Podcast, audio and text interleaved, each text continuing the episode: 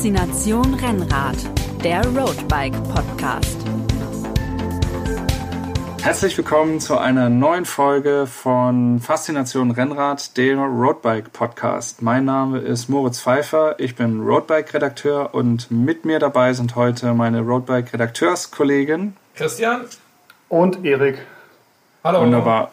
Und Servus. ihr könnt es euch denken, heute ist das Thema die Tour de France. Unsere WhatsApp-Chatgruppe ist gestern äh, und vorgestern vor allen Dingen heiß gelaufen, am Samstag, am Tag des letzten Zeitfahrens. Und ja, Jungs, habt ihr schon verarbeitet, was da am Wochenende passiert ist? Nee, immer noch geflasht. Immer noch geschockt. Geschockt? Das heißt, es war für dich komplett. Äh, komplett die, unerwartet, die... der Samstag. Okay. Ja. Also, ja. ja du, hattest, du hattest Roglic einfach so unantastbar vorne gesehen. Das hat dich. Also gerade im Zeitfahren. Also ich hätte schon Pogacar zugetraut, dass er, dass er Roglic schlägt im Zeitfahren, aber nicht, dass er ihm zwei Minuten abnimmt und mhm. somit noch das Gelbe übernehmen kann. Mhm. Christian, wie war es bei dir? Ich hätte auch nicht damit gerechnet. Also ich meine, ich weiß noch, bei irgendeiner äh, Übertragung vorher hieß es nach dem Motto, der, der Pogacar müsste sich eigentlich Vorsprung auf Roglic rausfahren vom Zeitfahren, wenn er irgendwas reißen will. Ähm, und man hat irgendwie den Eindruck, der war mit Platz 2 eigentlich schon super happy, dass der jetzt da nicht noch irgendwie mordsmäßig was riskiert und dass der dann so einen raushaut, das war dann schon echt, echt überraschend. Und ich meine, wenn man es dann mal aus der, der Sicht des, des Zuschauers betrachtet, spannender und besser kann es ja gar nicht enden. Also wenn wirklich bis zum letzten Tag da diese Spannung ist. Mhm. Und vor allem, als sich dann beim Zeitfahren ja relativ schnell abgezeichnet hat, dass er aufholen kann, Mhm. Äh, auch wenn er in, in, in, diesen Dimensionen natürlich nicht erwartet war. Und mein, die letzten Tourzeitfahren das, das, zu Ineos, Sky-Zeiten, war das ja immer so, ja, okay, da wird das bestätigt, was, was vorher sich schon ganz klar abgezeichnet hat und hinten vielleicht Podium rauf, runter, noch ein paar, paar leichtere Verschiebungen, aber halt nicht, nicht dass das Gesamtklassement nochmal so deutlich über den Haufen geworfen wird. Mhm. Ja, ich weiß nicht, ich will jetzt nicht den Klugscheißer geben, aber ich hatte äh, ja auch vor, in den, in den Tagen davor hatte ich ja auch schon ein paar Mal gesagt, also wenn ich Roglic wäre, würde ich auf äh, Pogacar versuchen, noch ein bisschen Zeit rauszufahren, aber das ist natürlich immer leichter gesagt als getan. Ähm, jetzt hat der äh, Eddie Merckx in äh, L'Equipe ein Interview gegeben und Jumbo Visma äh, vorgeworfen, ein dummes Rennen gefahren zu sein weil sie Pogacar halt so nah dran gelassen haben ähm, und nicht äh, vorher versucht haben, noch stärker äh, abzu ihn abzuhängen und äh, Zeit zu gewinnen. Hat der Kannibale recht oder ist es äh, im Nachhinein eben immer leichter gesagt? Es ist natürlich im Nachhinein leichter gesagt. Ich glaube auch, dass die, ich weiß nicht, ob, das, das, ob sie den Pogacar so ein bisschen unterschätzt haben, einfach, was der für, für ein Zeitfahren raushauen kann.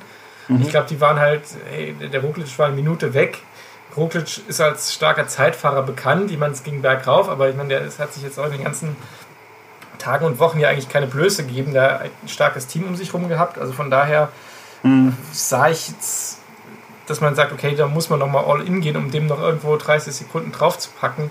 Ich meine, der mhm. hatte eine Minute Vorsprung vom Zeitfahren, was 36 Kilometer lang ist. Äh, das weiß ich nicht, ob man das noch hätte riskieren müssen. Klar, im Hinterher, mhm. hinterher lässt sich das natürlich gut sagen, aber ich glaube, dass, dass Eddie Merckx auf diese, diese achte Etappe am Heeresrot anspricht, ähm, wo Roglic ja bei einer Attacke von Pogacar erst mitfährt und dann ja, die beiden. Dann lässt er ihn auf einmal fahren. Beim, genau, sich beide so ein bisschen, bisschen, angucken, dann werden sie wieder eingeholt und dann fährt Pogacar nochmal los und dann sagt sich Roglic, ja gut, dann fahr halt. Mhm. Ähm, man muss natürlich sagen, am, am Berg haben die sich, glaube ich, über diese drei Wochen wenig genommen. Also da war mal der eine leicht vorn, mal der andere. Mhm. Ähm, Pogacar hatte halt diesen Rückstand durch die, durch die Windkantenetappe auf Etappe 7, wo er ja eine Minute 21 auf Roglic verloren hat. Was auch jetzt nicht unbedingt seine Schuld war, denn direkt vor ihm ist kurz vorher ein Sturz passiert und er war halt aufgehalten. Ähm, und von, von daher muss man sagen, hat halt letztlich der Stärkste gewonnen. Und ich meine, Roglic und letztes Zeitfahren, äh, das hat auch schon so ein bisschen Tradition. Ne? Also 2018 hat er ja da noch das Podium verloren, ähm, auch auf einem schweren Zeitfahrkurs. Und 2019 beim Giro hat er dann am letzten Tag im Zeitfahren auch äh, alles andere als gut ausgesehen. Also, mhm. Ja, so letzter Tag und Zeitfahren, das scheint nicht die, die Lieblingskonstellation von Primus Roglic zu sein. Meinst du, mhm. dass bei ihm im Kopf eine Rolle gespielt, dass er sich da nicht, nicht fokussieren konnte oder dass er einfach Angst hatte? Würde ich gar also nicht mal ausschließen. Also er, er konnte ja. ja. nur verlieren letztlich in dem Zeitfahren. Pogacar konnte eigentlich nur gewinnen. Er konnte halt sagen, ich fahre halt Vollgas los und dann gucken wir mal, was passiert. Weil auf den dritten Platz zurückfallen wird er wahrscheinlich, wäre er wahrscheinlich nicht mehr. Da hätte schon einiges schief laufen müssen. Ich weiß nicht, ob bei, bei Roglic dann irgendwie so Nervosität und schläfst du vielleicht ein bisschen schlecht, hast ein bisschen flauen Magen, hast halt vorher dein Team drei Wochen lang arbeiten lassen und jetzt musst du es halt alleine irgendwie äh, eintüten.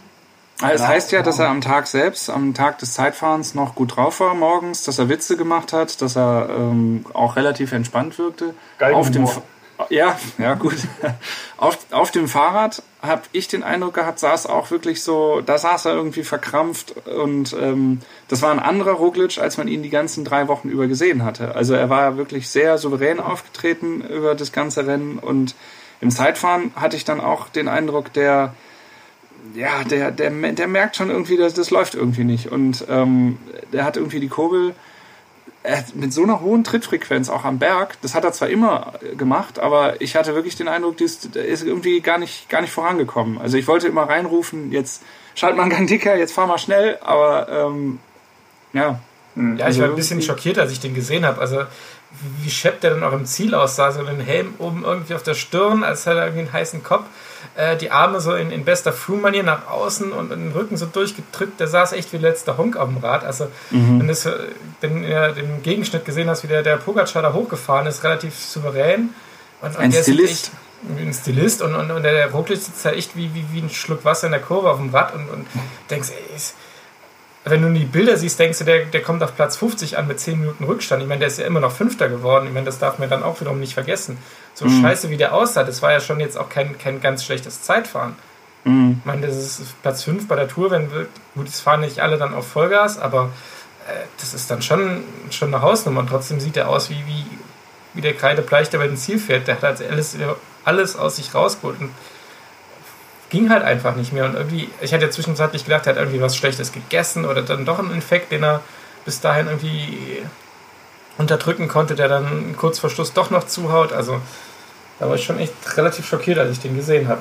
Mhm. Was natürlich auch eine Rolle gespielt haben kann, als Emanuel Buchmann im Zeitfahren gerade losgefahren war, hat man im Fernsehen äh, gesehen, wie die Kommissäre von der UCI ähm, bei Roglic das Rad vermessen haben. Also es soll wohl Roglics Rad gewesen sein. Ähm, und da hat man gesehen, dass der Sattel ungefähr drei bis vier Zentimeter hinter dem Tretlager war und es müssen ja mindestens fünf Zentimeter sein.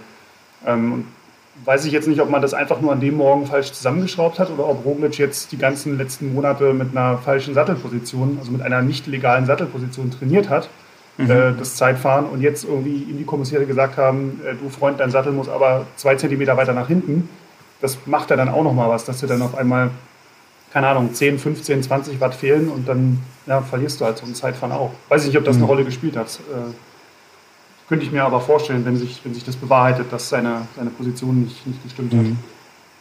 Auf jeden Fall, das kann man doch de definitiv festhalten, ein Herzschlagfinale, eine extrem spannende Tour. Wie habt ihr das erlebt? Habt ihr, habt ihr mitgefiebert die ganzen drei Wochen? Das war ja jetzt durch Corona bedingt auch eine ungewöhnliche Tour de France, ungewöhnlicher Zeitpunkt und ähm, ungewöhnliche Vorbereitung für die Fahrer. Ähm, wie war das für euch als Zuschauer und Fans? Habt ihr da mitgefiebert die ganze Zeit oder war das irgendwie so, ja, läuft halt im Hintergrund?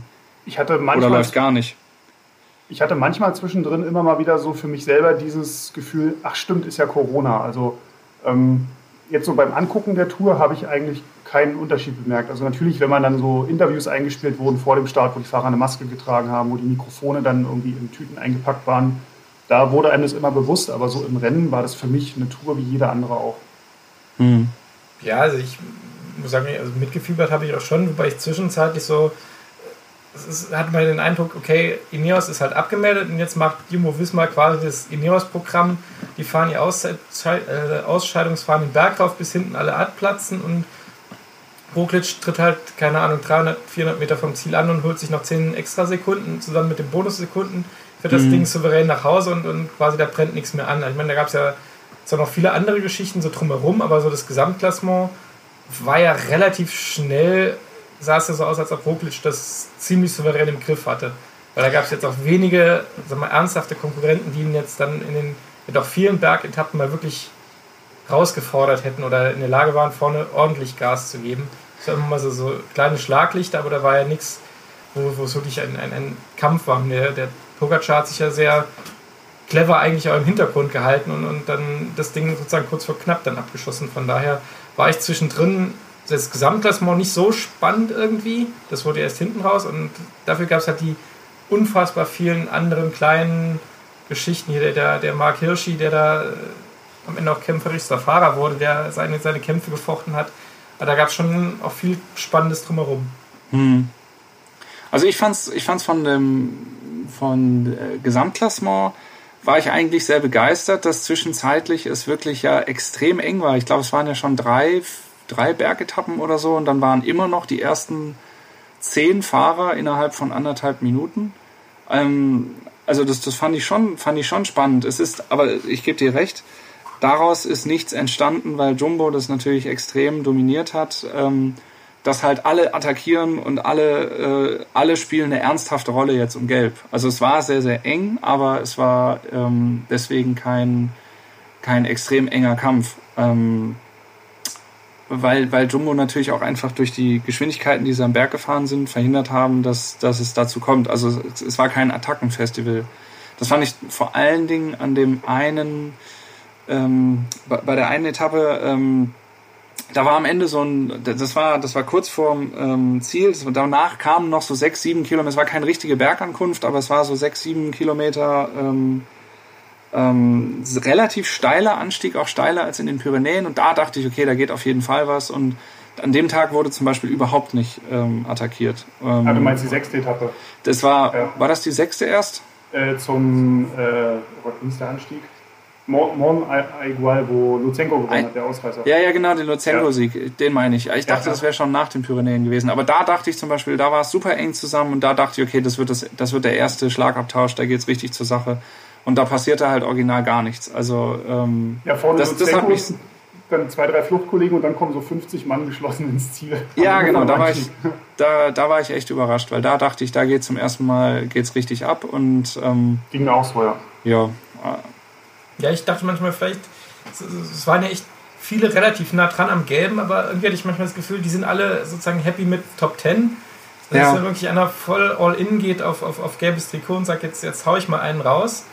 Genau, und die, die da waren, die Abstände, die sind dann halt einfach dann mit der Zeit, je länger, dann war die eine Bergetappe, da ist der eine rausgeflogen und dann war die nächste, da ist, da war ein Sturz vielleicht, ist einer rausgeflogen und die Abstände wurden dann immer größer, aber ohne den, ohne jetzt den Riesenkampf. Der hat sich schon vorne auf die, auf, auf zwei, drei Protagonisten, würde ich mal sagen. Ähm, ich war eigentlich zwei auf, auf eben Roglic und Pogacar beschränkt. Ja, es war irgendwie über, über die Tour verteilt, so ein Ausscheidungsfahren, wie es sonst halt immer den Berg hoch war. Mhm. Dass sozusagen die Top Ten fahren quasi zusammen und auf irgendeiner Etappe fliegt halt irgendeiner hinten raus, weil er halt nicht mehr kann. Siehe, ja. siehe Carapaz, siehe Bernal, siehe Quintana, die haben ja alle irgendwann einen Scheißtag erwischt. Landa war das, glaube ich, auch irgendwann mal ziemlich, ziemlich abgehängt, ziemlich früh. Und, und ja, äh, Buchmann hat sich ja leider auch relativ früh dann aus dem Rennen verabschiedet. No. Äh, die, die sind dann sozusagen nach und nach über Etappe zu Etappe. Irgendeiner ist dann immer aus den Top Ten rausgeflogen und die, die es dann geschafft haben, einigermaßen konstant zu fahren, die waren dann am Ende in den Top Ten. Mhm. Ja. Aber das ja, aber ich hab's trotzdem, ich fand es trotzdem faszinierend. Ich fand es eine coole Tour, ich habe es gerne gesehen, ich habe es äh, mitgefiebert und ähm, also ja, man muss sagen, es ist ja auch in einem außergewöhnlichen Jahr das einzige wirklich große Sportereignis, was dann tatsächlich stattgefunden hat. Ähm, und also fand ich, fand ich schon gut, konnte ich, konnte ich gut mitleben. Mhm. Und ja, sprechen wir mal äh, über den Sieger, ähm, den heute 22 Jahre alt gewordenen Tadej Pogacar. Happy Birthday, Der hat wahrscheinlich Tadej. die ja, die Party seines Lebens, oder? Also Tour de France gewonnen und äh, am Abend, äh, wo du deine Tour de France siegst, feierst, äh, feierst du noch in deinen Geburtstag rein. Ja, da muss ich ja dran erinnern, der, der Kollege Gutglück hat ja tatsächlich äh, in unserem Vor Tour de France Podcast zumindest den Namen Pogacar erwähnt, wo alle hier auf äh, wenn dann Roglic getippt haben. Mhm. Da erinnere ich mich dran und habe am Samstag wieder dran gedacht, so aha, da ja. merkt mal, der Kollege hat wirklich äh, Ahnung. Blinde, ja, gut. blinde Hühner finden mal ein Korn. Ich wollte ja. mal nachschauen, was, was man für diesen Tipp, äh, wenn du darauf Geld gesetzt, Geld gesetzt hättest, was du dafür vorher bekommen hättest. Oder würde ich jetzt schon irgendwo wahrscheinlich mich, äh, hätte ich mich schon abgesetzt.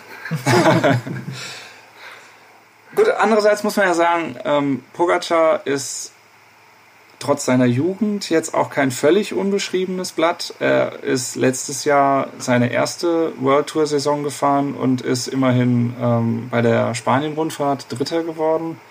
Hat drei Etappen gewonnen, hat äh, die Kalifornien-Rundfahrt gewonnen. Äh, er hat die, äh, ich glaube, das zweite World Tour Rennen, was er gefahren ist, war die Algarve-Rundfahrt. Die hat er direkt gewonnen. Mhm. Ähm, jetzt in diesem Jahr war er bei dem äh, Strade Bianche, also beim Neustart der Saison Strade Bianche, ähm, zumindest mal in den, in den Top 15 drin. Er ist bei dem Kriterium ähm, Dauphiné ist er Vierter geworden. Also er, er war schon, er ist so ein bisschen unterm Radar geflogen dieses Jahr natürlich, aber wenn man sich zumindest die Ergebnisse aus seinem ersten Profijahr anguckt, muss man sagen, ähm, er kommt jetzt nicht komplett aus dem Nichts. Ja, doch, mhm. die, die weiße Tour de l'Ain, diese, diese Nachwuchstour, Mhm. Die hatte doch auch Tour de l'Avenir. L'Avenir, also, genau. Die bevor, hat auch schon gewonnen. 2018, ja, genau. Also der, der hat schon durchaus einen Hintergrund. Mhm. Ähm, also das, deswegen hatte ich ihn halt auch auf der Rechnung für die Tour, aber ich hätte ihm nicht zugetraut, die Tour zu gewinnen, weil oft ist es so, die Fahrer, die so bei der Vuelta dann mal Dritter werden und auch andere Rundfahrten gewinnen, die sind dann natürlich automatisch immer so mit im Favoritenkreis der Tour und müssen mhm. dann aber ganz oft feststellen, dass die Tour doch nochmal andere Gesetze hat.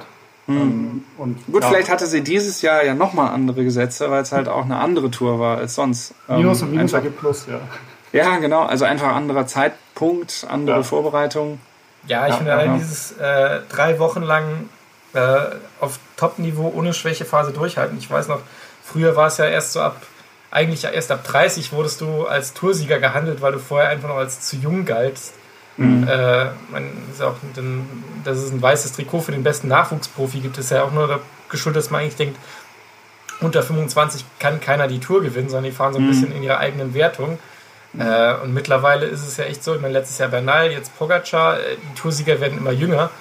Äh, und dann kommen ja die ganzen Elogen, die dann sagen, hey, hier haben wir den, den, den äh, Toursieger für die nächsten 5, 8, 10 Jahre, die ja mhm. schon bei Ulle damals gesungen worden sind und genauso falsch waren. Von daher muss man immer alles mit, mit Vorsicht nehmen und sagen, okay, ob das alles jetzt in den nächsten Jahren genauso funktioniert, wird man erstmal sehen müssen. Mhm. Es gibt ja auch noch so Fahrer wie Bernal, wie ähm, Evenepoel. Ähm, ja, es sind einige Junge, die natürlich jetzt äh, da reindrängen. Ähm, bei Pogacar muss ich sagen, ich hatte in der, in der, äh, so in der, in der zweiten, dritten Woche, da hatte ich irgendwie den Eindruck, dass Roglic dann doch auch am Berg einfach eindeutig stärker ist, weil er äh, in den Pyrenäen war Pogacar natürlich sehr stark mit seiner Etappe, wo einmal, einmal hat er die Etappe gewonnen im Sprint und die andere ähm, Etappe hat er eben am, am, am Perisod 40 Sekunden rausgefahren.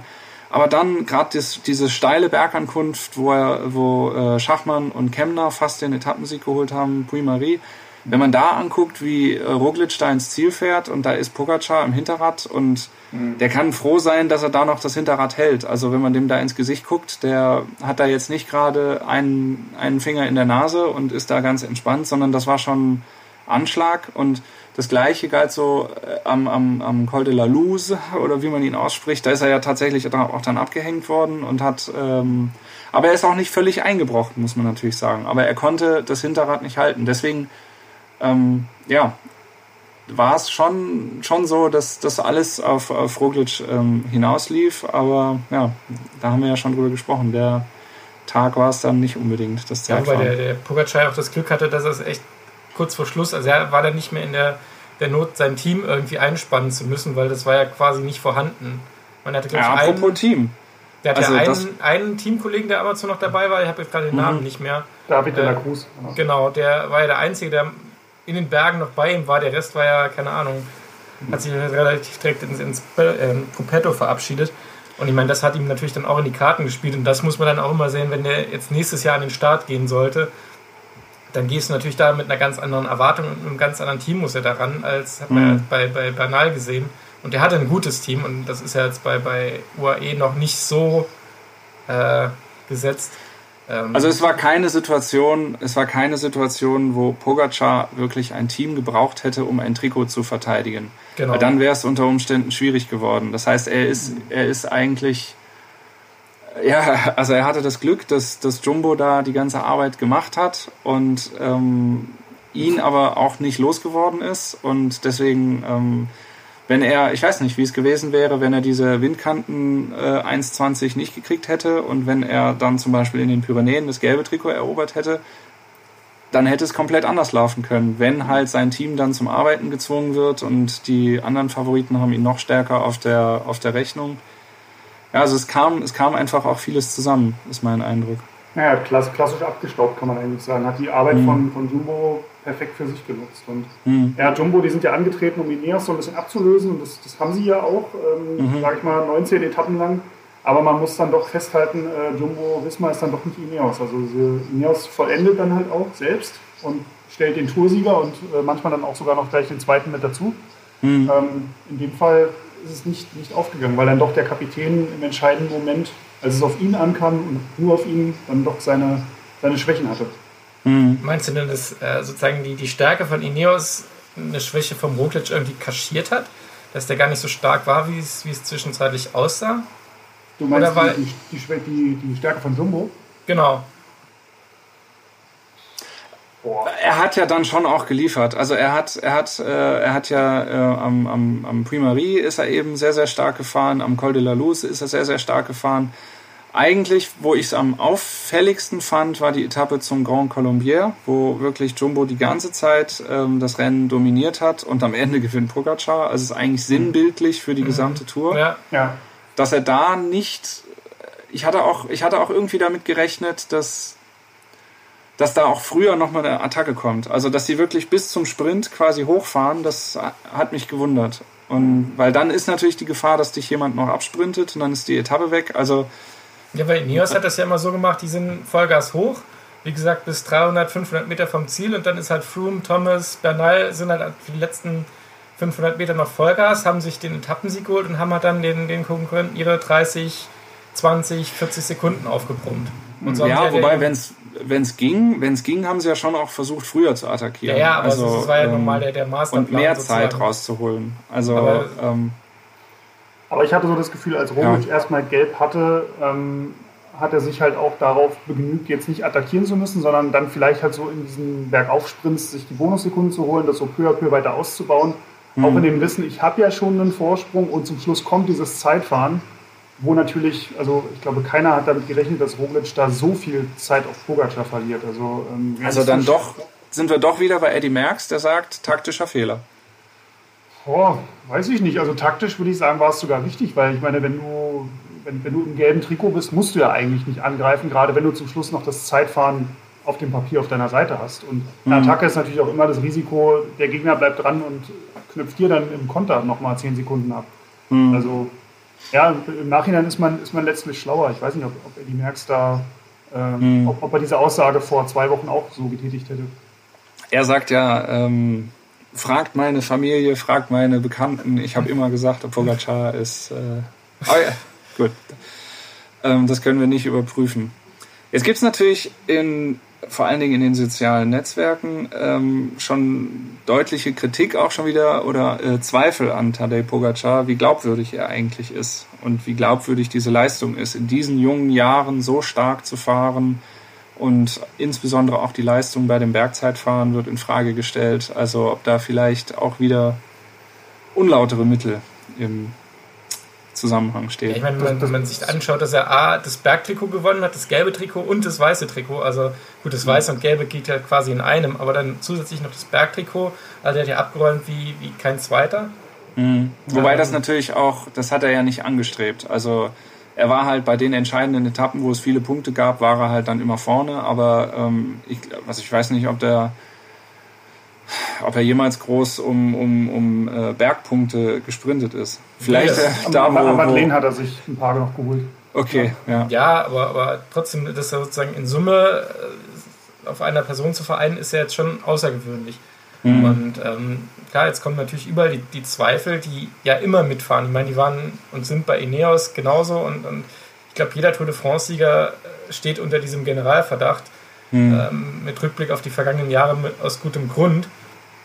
Ähm, meine, konkrete Beweise gibt es halt nicht. Ich meine, die haben sich ja die Leistungsdaten von ihm angeschaut, die er auf Strava teilweise hochgeladen hat. Äh, da sind schon sehr beeindruckende Werte drin, aber halt nichts, was sagt, okay, das ist jetzt eindeutig. Ich weiß nicht, dieser, wer ist dieser französische Arzt, der das immer so schön ausrechnet? Ja, mit den äh, Watt pro Kilogramm und ab wann es dann außerirdisch wird. Genau. Antoine Baillet, ja. Genau, der. Und der äh, dann immer alles und jeden auf Twitter gleich beschimpft, äh, der nicht seiner Meinung ist. Ja, also den, von dem habe ich jetzt noch nichts dazu gelesen, aber ich habe auch noch nicht konkret danach gesucht. Also ich weiß nur, mhm. dass diese, ich glaube gerade die äh, Attacke auf dem Perisot, die steht schon sehr unter, man wird zumindest mal hinterfragt, sagen wir es mal so. Mhm. Ich finde es immer, also springt vielleicht ein bisschen in den Rahmen, aber ich finde es immer sehr schwer von außen Wattzahlen anhand einer Geschwindigkeit am Berg zu messen. Ja, das gibt irgendwie eine grobe eine, eine, grobe Richtung vor, wo sich das ungefähr abgespielt haben könnte.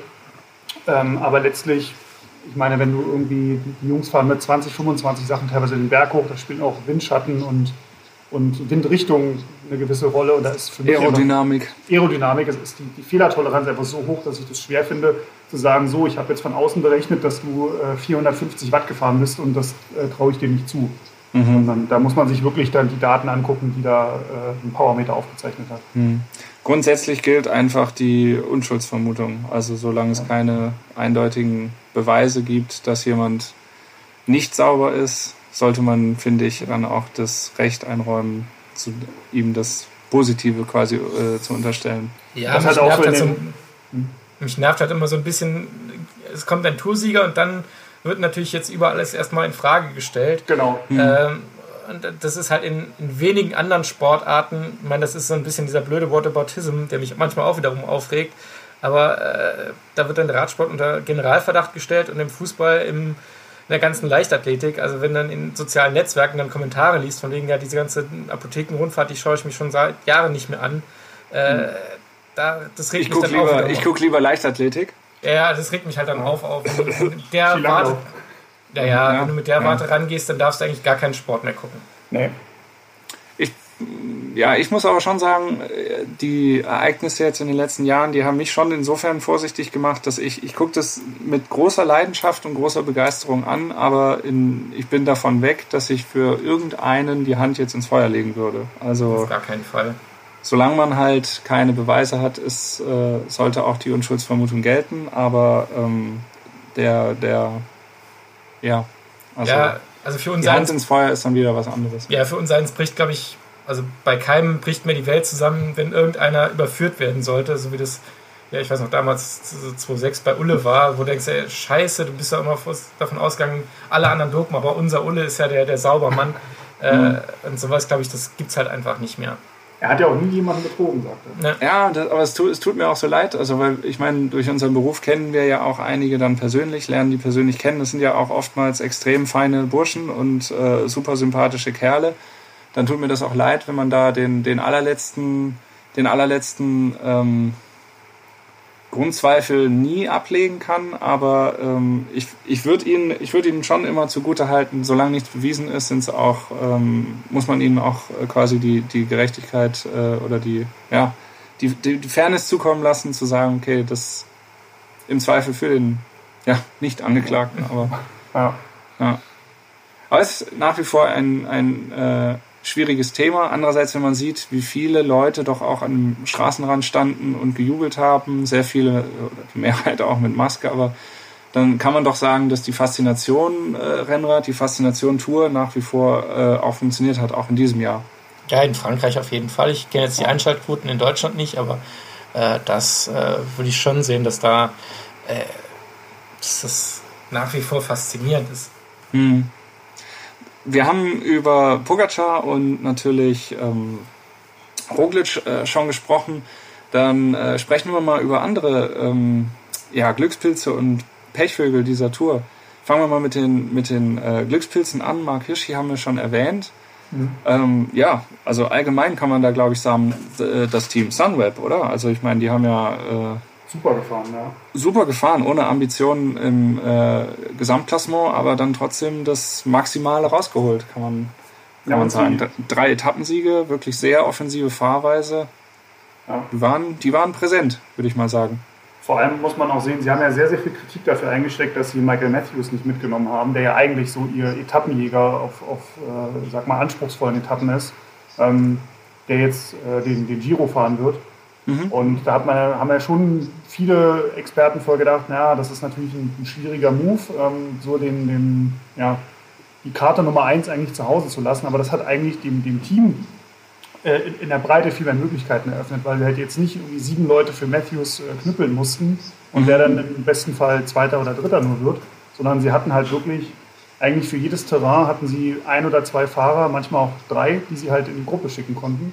Die dann abwechselnd attackiert haben, die das auch zermürbt haben. Sehr, taktisch ja sehr, sehr gut gefahren einfach. Es ist immer, natürlich haben jetzt Hirschi ist sehr stark gefahren und ähm, äh, wie heißt der doppelte äh, Tagessieger? Sören Krag Andersen. Ja. Sören Krag Andersen, der Zungenbrecher, genau. Ähm, dann, dann, haben sie noch Tisch Aber es hatten ja noch, eben, sie hatten ja auch noch Tisch Benot, also es war ja quasi Pech, das, also äh, dann ist es ja manchmal ein Glücksspiel, wer jetzt dann wirklich bei der Attacke auch wegkommt. Das hätte auch Tisch Benot sein können äh, an manchen mhm. Tagen.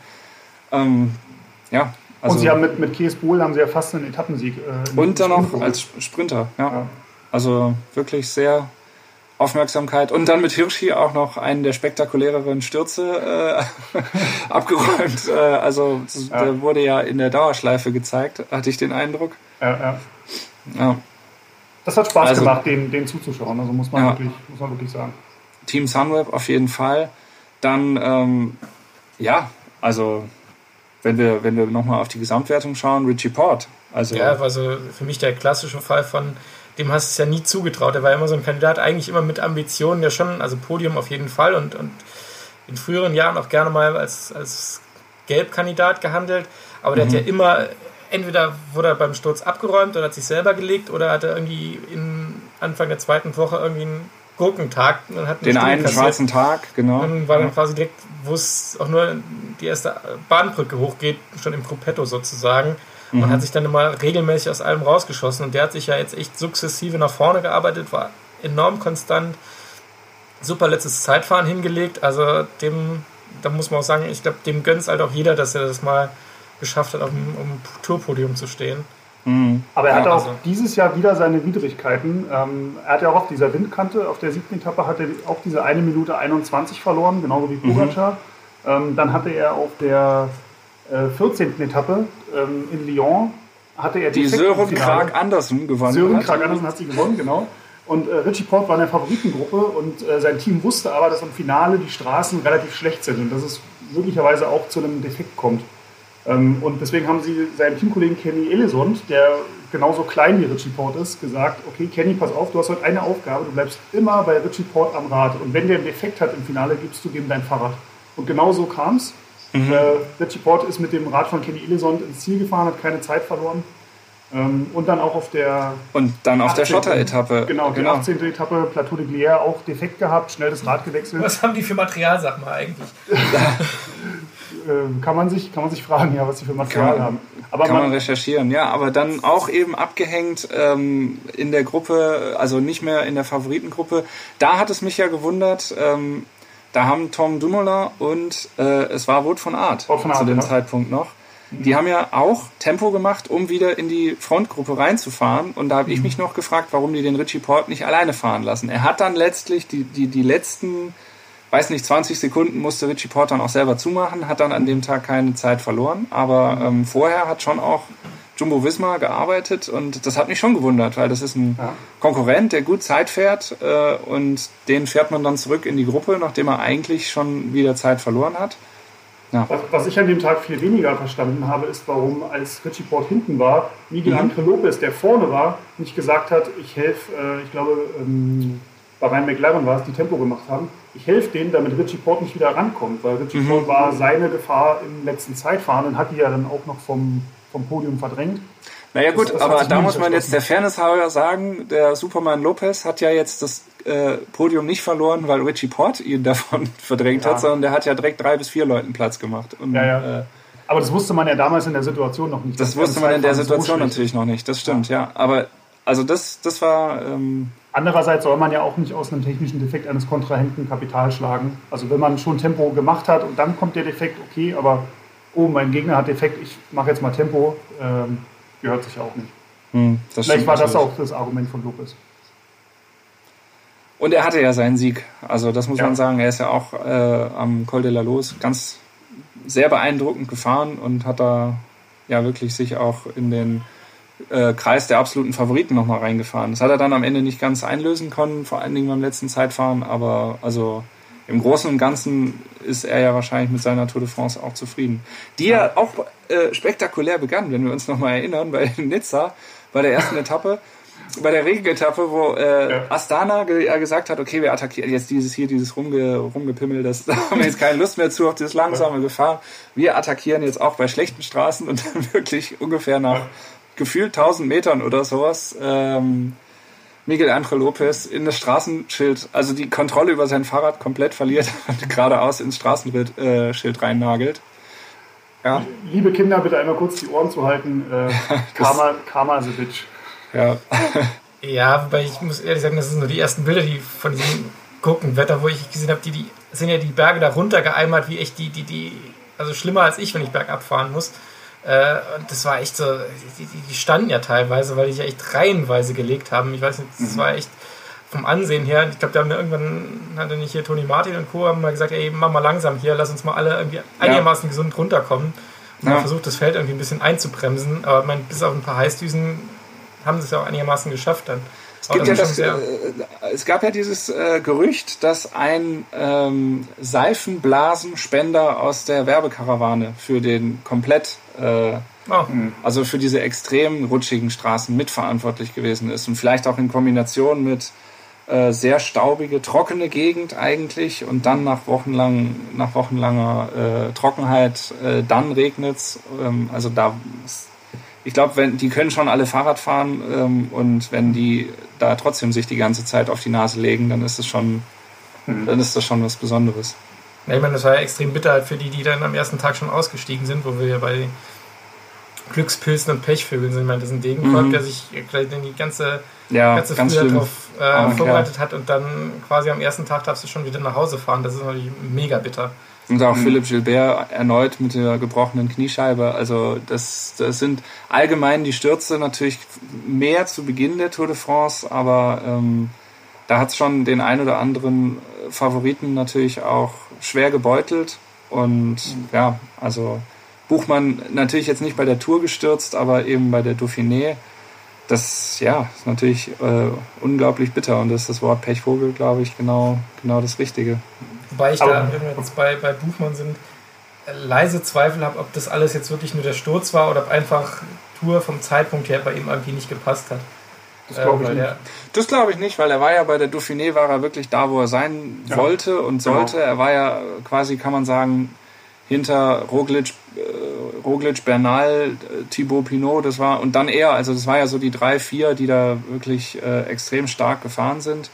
Und äh, da war er eigentlich genau auf Kurs. Und das fand ich sehr, sehr beeindruckend. Und das finde ich auch wirklich allgemein sehr beeindruckend bei Buchmann, dass er nicht nur diese kontinuierliche Entwicklung hingelegt hat, dass man ja wirklich Jahr für Jahr sehen kann, wie er stärker geworden ist, sondern dass er das jetzt auch äh, in diesem Jahr eigentlich nochmal sehr, sehr eindrucksvoll bestätigt hat bis zu diesem Sturz und dann bei der Tour. Ich weiß nicht, ob das dann nicht auch eine Kopfsache ist. Also, ja, dass man war dann doch bei, den, bei einer der ersten Bergankünfte war er doch relativ lange noch bei den bei den mhm. Spitzenfahrern dabei. Also sogar am Anfang, als es dann ernst wurde, war er noch dabei und dann irgendwann ist es ja dann gut. Ich meine, wenn du dann einmal sozusagen das, das Podium und Top Ten aus dem Blick verlierst, ich glaube, dann ist dann irgendwann auch die, die Motivation mhm. so ein bisschen weg, dass es dann genau. so wurde, okay, jetzt kommt es dann auf die 10 Minuten mehr oder weniger nicht an, spart ein paar Körner und gehe halt hinten raus auf Etappenjagd.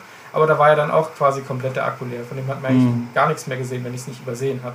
Naja, er hatte so seine, seine Helferaufgaben. Ne? Also auf der 19. Etappe musste er dann Tempo im Feld machen, damit die, der Ausreißer, da Remy Cavagna, wieder eingeholt wird.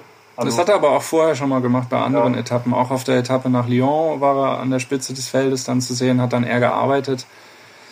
Aber ja. ich habe eigentlich auch erwartet, dass er nochmal irgendwie in eine Spitzengruppe geht, gerade dann in den Alpen. Ähm, aber ja, da haben sie dann mit Lennart Kemner und Maximilian Schachmann halt eher so ihr, ihr Glück. Ja, die waren ja dann versucht, die harte Saga zu spielen. Die waren ja dann, aber Kemner und Schachmann waren ja dann auch offensichtlich stärker. Ich meine, der Kemner hat ja, glaube ich, in der Gesamtwertung am Schluss, äh, mhm. ist ja auch bester Deutscher, also der ist ja mhm. noch, noch vor dem Buchmann gelandet. Mhm.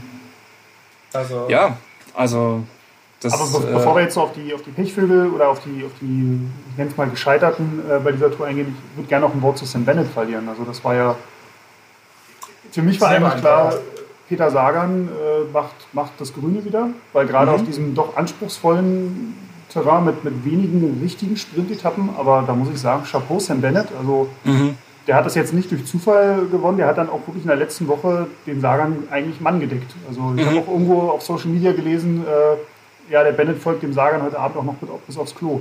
Also der war ja wirklich also, immer am Hinterrad, wenn Sagan den, den Hintern gehoben hat, war Bennett direkt äh, im Windschatten.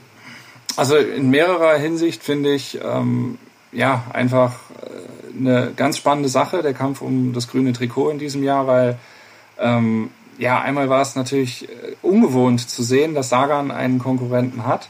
Und ähm, ich fand aber gestern die Etappe nach Paris, fand ich einfach sinnbildlich dann eigentlich dafür. Also, dass Bennett da nochmal die Etappe gewonnen hat. Man muss, fairerweise muss man sagen, über die drei Wochen verteilt, Sagan ist in den Sprints nach meinem Empfinden eigentlich immer unterlegen gewesen. Also vor allen Dingen so dieser, dieser erste, der wirklich dieser, dieser, der Bums des Antritts, da war halt Bennett einfach dann immer die zwei, drei Meter Dreck geholt und ähm, wenn man glaubt, alle Zwischensprints und alle ähm, Zielsprints sich anguckt, ähm, dann ist das eine eindeutige Sache für Bennett gewesen und ähm, ja, insofern ein absolut würdiger Sieger und es hat natürlich äh, eine besondere Note, weil Bennett letztes Jahr ja noch bei Bora Hans Grohe gefahren ist und da nie ja. zum Zuge gekommen ist und ähm, ja. auch deswegen gewechselt, äh, das Team gewechselt hat. Und ja, für den natürlich eine, eine ganz große Nummer. Ich glaube, Sagan hat über diese drei Wochen, wenn die beiden bei einem Zwischen- oder Zielsprint direkt gegeneinander gesprintet haben, hat, glaube ich, immer Bennett die Nase vorn gehabt. Also Sagan hat nur dann Punkte rausgeholt, wenn Bennett nicht in seiner Gruppe war.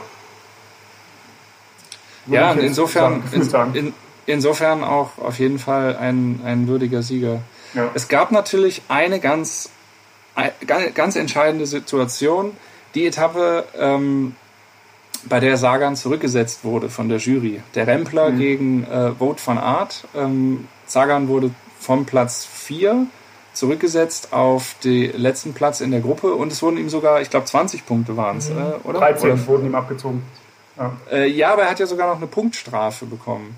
Naja, also er hat die Punkte, die 20 Punkte für den vierten Platz nicht bekommen und ihm wurden genau. nochmal noch mal 13 Punkte abgezogen als Genau, diese zusätzliche, genau. Und äh, also das hat natürlich auch ein, das war natürlich eine sehr, sehr große Hypothek, mit der er dann in den weiteren Kampf um Grün gegangen ist. Wie habt ihr das empfunden? War das eine, eine gerechte Entscheidung der Jury? Ich fand es vertretbar. Also das kannst du, glaube ich, schon machen. Also ähm. Sagan, nochmal die Situation, Sagan kommt von hinten im Sprint, hat an dem Tag wirklich einen Top-Antritt und äh, auch eine gute Geschwindigkeit, aber Boot von Art sehr eng an der Bande, lässt ihn eben nicht wirklich vorbei und äh, Sagan rempelt sich dann eben mit einem Schulterstoß äh, den Weg frei. Und dafür ist er dann zurückgesetzt worden. Hm. Also Moritz, wir haben es ja beide zusammengeguckt an dem Tag. Ähm, mhm. Da haben wir beide gesagt, es war nicht in Ordnung. Dass mhm. da war höchstwahrscheinlich noch äh, irgendwie eine, eine, Entscheidung der Jury folgen wird. Und das kam ja dann mhm. auch relativ schnell. Ja, wobei ich finde, Sagan hat auch dieses Jahr war nicht so präsent in Fluchtgruppen. Ich meine, das war ja die, die anderen Jahre vorher war es ja immer so, dass er dann in die eine oder andere Überführungsetappen Fluchtgruppe gegangen ist, um einfach da Zwischensprintpunkte abzugreifen. Die hat ein Sprinter nicht abgreift. Da hat er sich ja meistens immer so die, die, das Polster geholt. Er hat ja den Sprints nie so dominiert, dass er die, die Etappen gewonnen hat, mal so eine pro, pro Tour meistens. Ja, aber eine pro Tour war es dann meistens ja schon genau, immer. Genau, dann also war er eigentlich immer so in den Top 5 dabei und hat sich so mühsam ernährt sich das Eichhörnchen und die anderen Sprints haben sich halt aufgeteilt. Man, da hat er natürlich dieses Jahr den Nachteil gehabt, dass der Bennett halt schon einige Sprints gewonnen hat. Der, der Sagan in den Zwischensprints nicht so punkten konnte. Ich meine, am Anfang war ja auch noch äh, Wout van Aert, der den, den einen oder anderen Sprint noch gewonnen hat in der ersten Woche. Der war da sozusagen der, der Überflieger. Von daher. Man muss natürlich auch sehen, dass das Sagan auch ein bisschen Pech hatte. Also wenn ich an diese siebte Etappe denke, wo Bora, ich glaube 150 Kilometer vor dem Ziel, also schon kurz nach dem Start eigentlich, da Volldampf fährt, Bennett abhängt. Mhm. Und man denkt, okay, so jetzt Zwischensprint holt sich Sagan und dann im Ziel, auch wenn er es vielleicht nicht gewinnt, aber holt er auch nochmal richtig Punkte. Und dann äh, ja, springt ihn da im Ziel die Kette runter und er wird halt 13. Mhm. Ja, da kriegst du dann nur, wie weiß ich, fünf Punkte, wo du aber vielleicht 30, 40 hättest machen können. Ähm, mhm er hat natürlich auch, also er hat, sie haben es ja schon versucht bei Bora und auch Sagan irgendwie so ihr, ihr Glück zu erzwingen, aber ja, entweder kam halt dann im entscheidenden Moment so ein bisschen das Pech dazu oder halt einfach, war einfach in der dritten Woche dann ein saustarker Bennett halt irgendwie immer im Hinterrad. Mhm. Hast du Scheiße am Fuß, hast du Scheiße am Fuß. Gut, aber man kann ja jetzt auch nicht sagen, dass es eine verlorene Tour für Bora Hansgrohe gewesen wäre, weil sie sind ja doch sehr präsent gewesen. Sie haben immer alles versucht und dann hat es ja auch äh, mit dem Etappensieg letztlich noch geklappt. Ja, ja, hammerstarke Nummer. Also für mich einer meiner, meiner Tourmomente, wie da der, der Kemmer den Carapaz stehen lässt. Also es hieß ja schon zwischendurch so nach Motto Attacke aus dem Lehrbuch. So mhm. über, mhm. über die Kuppe drüber ziehen, äh, so nach Motto, der andere lässt ihn dann kurz fahren, weil er davon ausgeht, in der Abfahrt fährt man wieder zusammen und er zieht halt dann voll durch. Mhm. Und äh, hat dann, glaube ich, im Interview danach gesagt, er wusste, okay, wenn er den, das, die Lücke reißt, äh, im Flachen holt ihn dann keiner mehr ein und hat sich ja echt mordsmäßig eine Minute Vorsprung noch rausgefahren, dass er es dann echt ja souverän zu Ende bringen konnte. Und das war schon echt sehr, sehr beeindruckend. Mhm. Ich habe ich hab mir bei Lennart Kemner dann mal hinterher, er lädt ja auch alles auf Strava hoch, oder von Natur hat er alles auf Strava hochgeladen, habe ich mir diese Attacke mal angeguckt. Er hatte dort 890 äh, Watt in der Spitze getreten und mit seinen, ich weiß gar nicht, was er wiegt, 62, 63 Kilo, ähm, ist es natürlich ein, ein, ordentlicher Bums, der da, mhm. der da zustande kommt. Er hatte natürlich als ehemaliger ähm, Junioren-Zeitfahrweltmeister kam ihm dann natürlich auch die Strecke gegenüber, äh, also die kam ihm entgegen durch diese, durch diese Attacke vor der Kuppe und dann hat er die Lücke gerissen und dann kann er eben diese, diesen, diesen, diese Qualitäten einfach auch äh, ausspielen und der eher Bergfahrer Carapaz war dann natürlich ähm, war dann äh, im, im, im äh, Nacht, äh, Nachteil. Aber ja, also tolle Sache auf jeden Fall. Sehr beeindruckend. Er war letztes Jahr ähm, damals noch bei Sunweb natürlich auch schon äh, sehr beeindruckend. Äh, Lennart Kemner in vielen Fluchtgruppen äh, Gruppen dabei. Also tolle, tolle Sache, muss ich sagen. Hat richtig Spaß gemacht. Das zu sehen macht natürlich auch ähm, ja, viel Vorfreude auf das, was da vielleicht noch kommen kann in den nächsten Jahren. Ja, wobei da ja auch schon wieder gleich ähm, im Ziel ihm die Fragen gestellt wurden, ja, wann, wann gewinnst du denn mal die Tour oder wann versuchst du denn mal die Tour zu gewinnen? Wo ich auch immer so ein bisschen für mich selber genervt reagiere, weil ich so denke, Radsport besteht nicht nur aus Tour de France gewinnen, sondern da gibt es auch andere tolle, tolle Ziele, die man erreichen kann. Ähm, aber ja, ja klar hat er sicherlich die Veranlagung. Er kann gut Zeit fahren, er, er ist leicht, er kommt guten Berg hoch. Ja, das, das nervt mich halt auch, wenn dann kaum, dass einer mal eine Etappe gewinnt, irgendwie sofort kommt ja hier der nächste Toursieger. Dann merkt man halt immer, wie, ja. wie groß dann im, im, im die Sehnsucht danach ist, dass da nochmal ein Deutscher irgendwie vorne wirklich mitfährt. Ich meine, das war letztes Jahr extrem. Dieses Jahr mhm. hat man halt gesehen, wie viel da zusammenkommen muss, dass es halt klappt. Mhm. Wie viel Glück ja. du da letzten Endes auch brauchst. Und dass halt und Talent und eine starke Form halt auch nicht alles sind, sondern da echt viel, viel zusammenkommen muss, was du zwar systematisch dich voranentwickeln kannst, aber ob es dann wirklich mal zu einem Punkt wirklich alles zusammenpasst, mhm. das ist halt dann nochmal was ganz anderes. Vor allem, wenn du mit einer anderen Erwartung an, an so ein Rennen rangehst. Das ist ja vor allen Dingen auch äh, das, das Paradebeispiel Egan Bernal in dieser Tour jetzt. Also letztes Jahr gewonnen, dieses Jahr auch in den Vorbereitungsrennen sehr, sehr stark gewesen und ähm, die starke Mannschaft im, im Rücken und dann kann aber eben auch alles zusammenkommen, dass es nicht klappt. Also ähm, ja. Ja, und bei, bei Bernal, glaube ich, ähm, hat auch eine große Rolle der, der Lockdown in Kolumbien gespielt. Also sie durften ja maximal, also die hatten ja dann eine Sondergenehmigung, er und seine, mhm. seine Trainingskollegen, sie durften irgendwie drei Stunden draußen trainieren und das früh morgens zwischen 5 und 8 Uhr. Mhm. Und wenn du halt dann irgendwie sechs Stunden trainieren musstest an dem Tag, äh, dann musstest du halt hinterher noch drei Stunden Rolle fahren. Und ich meine, mhm. ich glaube, jeder von uns hat schon mal versucht, morgens um fünf äh, loszufahren, weil man sehr motiviert war. Das ist halt schon jetzt nicht optimal, so, so früh trainieren zu müssen. Ähm, mhm. Ich meine, sind dann zwar irgendwie Ende Juli, sind sie dann nach Europa gekommen, die Kolumbianer, aber das ist natürlich in der wichtigen Vorbereitungszeit, ja, mussten die halt viel improvisieren im Training. Und ich kann mir vorstellen, mhm. dass das ja auch eine Rolle bei ihnen gespielt hat und dass wir vielleicht, wenn wir nächstes Jahr wieder eine halbwegs normale Tour erleben, ähm, und eine normale Vorbereitungszeit auf die Tour, dass es dann auch schon wieder anders aussehen kann. Und dass dann vielleicht sogar Bernal, Pogacar, dass das äh, ein echt tolles Duell werden kann. Ja.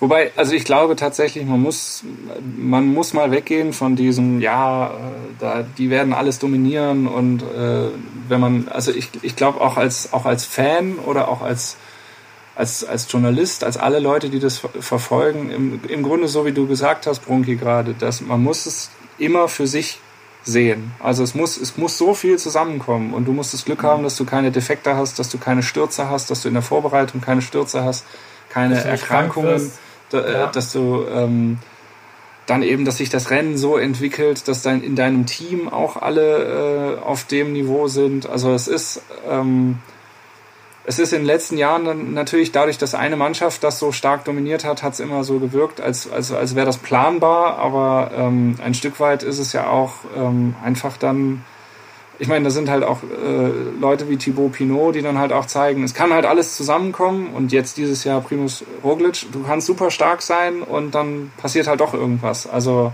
mhm. von daher, ähm, ja, gucken wir einfach mal, wie es sich weiterentwickelt. Aber, ja, vor allem die anderen bleiben ja auch nicht stehen und ich meine, mittlerweile gibt es halt so viele starke junge Fahrer, die alle da letzten Endes drum konkurrieren.